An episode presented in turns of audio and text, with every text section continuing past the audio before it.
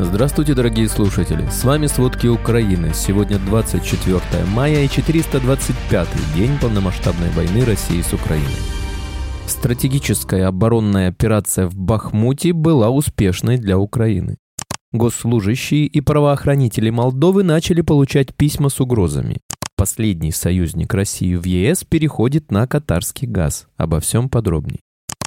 Вчера российская армия накрыла огнем поселок Казацкое в Херсонской области. Об этом сообщили в офисе генерального прокурора Украины. В результате удара погибла женщина.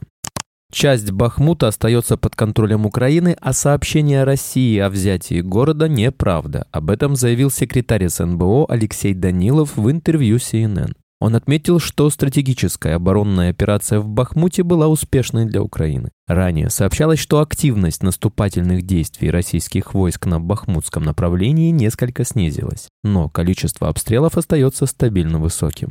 Украина расследует предполагаемую роль Беларуси в насильственном перемещении детей с оккупированных Россией территорий. Об этом Reuters сообщил в офисе генерального прокурора Украины. Ранее белорусская оппозиция в изгнании сообщила, что 2150 украинских детей, в том числе сироты в возрасте от 6 до 15 лет, были отправлены в так называемые оздоровительные лагеря на территории Беларуси, Золотые Пески в Гомельской области и санаторно-курортный лагерь Острошицкий городок в Минской области. Александр Лукашенко, говорилось в докладе, лично отдал распоряжение о передаче детей-сирот в Беларусь и способствовал их приезду финансовой и организационной поддержкой. В офисе генпрокурора сообщили агентству, что возбуждено уголовное дело по факту депортации больше 19 тысяч детей с оккупированных Донецкой, Луганской, Запорожской, Херсонской и Харьковской областей, в том числе в Беларусь. Премьер-министр Великобритании Риши Сунак заявил, что западная поддержка Украины будет продолжаться годами. Сунак отметил, что российская стратегия выжидания, чтобы Запад устал от войны, не сработает. Ожидается, что члены НАТО обсудят форму этих соглашений на саммите в Вильнюсе в июле. По словам политика, обещания Запада о долгосрочной поддержке направлены как на то, чтобы вселить в Украину уверенность в своей способности защищать себя, так и на то, чтобы удержать Россию от продолжения войны.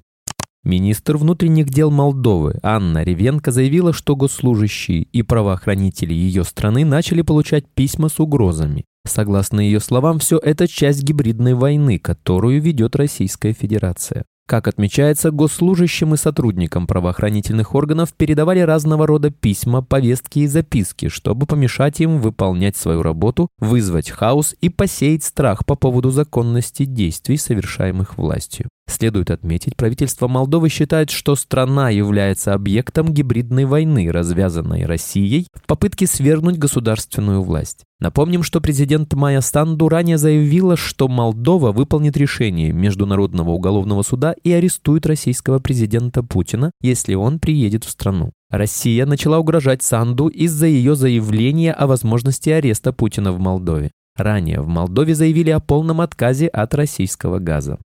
Парламент Словении утвердил декларацию, которая признает Голодомор геноцидом украинского народа. Об этом сообщил глава Верховной Рады Украины Руслан Стефанчук. Соответствующее решение поддержали 67 депутатов местного парламента, еще 8 человек проголосовали против. Президент Владимир Зеленский уже отреагировал на это событие. Он поблагодарил парламентариев Словении за принятие декларации, которая чтит память миллионов жертв Голодомора-геноцида в Украине. Ранее аналогичные решения приняли многие страны Европы, в том числе Болгария, Чехия, Германия, Бельгия, Исландия и Франция. Вооруженные силы Украины получили новую партию военной помощи от Германии. О поставках вооружения сообщили в пресс-службе немецкого правительства. В новый пакет помощи вошли мостоукладчики, разведывательные дроны, антидроновые системы, машины для пограничников и грузовики. Кроме того, Германия передала Украине радиолокационную систему воздушного обзора ТРМЛ, которая обеспечивает многофункциональное наблюдение и перехват целей в радиусе до 250 км, на высоте до 30 км. Вся техника и вооружение уже находятся в Украине. В немецком правительстве отметили, что по соображениям безопасности они не афишируют способы отправки помощи.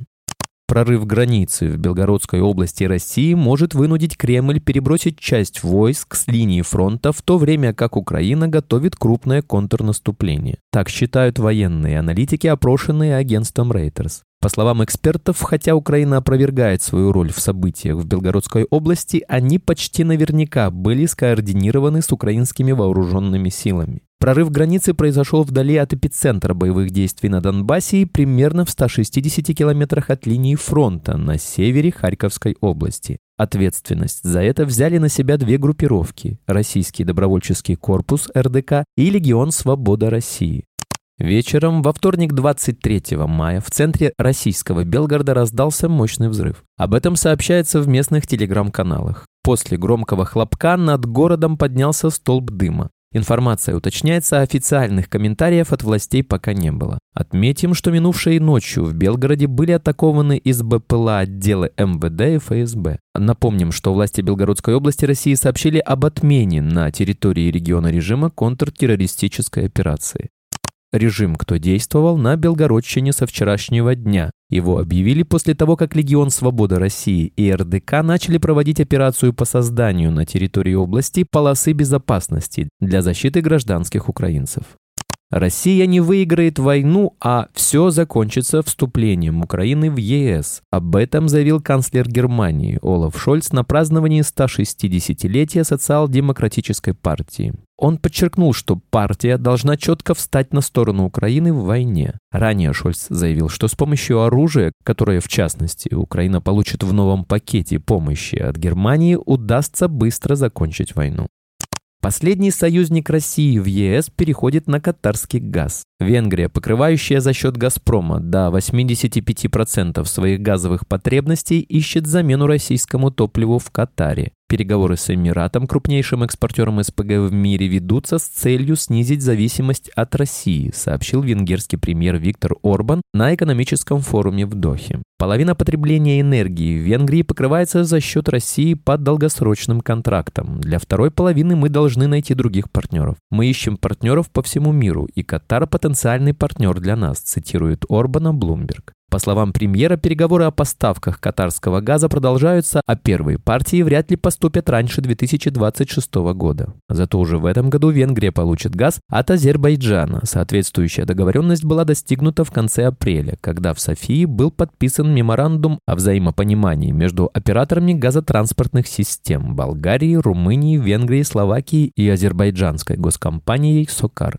Спасибо, это были все главные новости о войне России с Украиной к середине 24 мая. Помните, правда существует, а мы стараемся сделать ее доступной. Если вам нравится то, что мы делаем, пожалуйста, поделитесь этим подкастом с друзьями в России. Также, если вы хотели бы помочь нам делать материалы еще более качественными, пожалуйста, оставляйте фидбэк. Это очень важно для нас и для распространения правдивой информации. До встречи.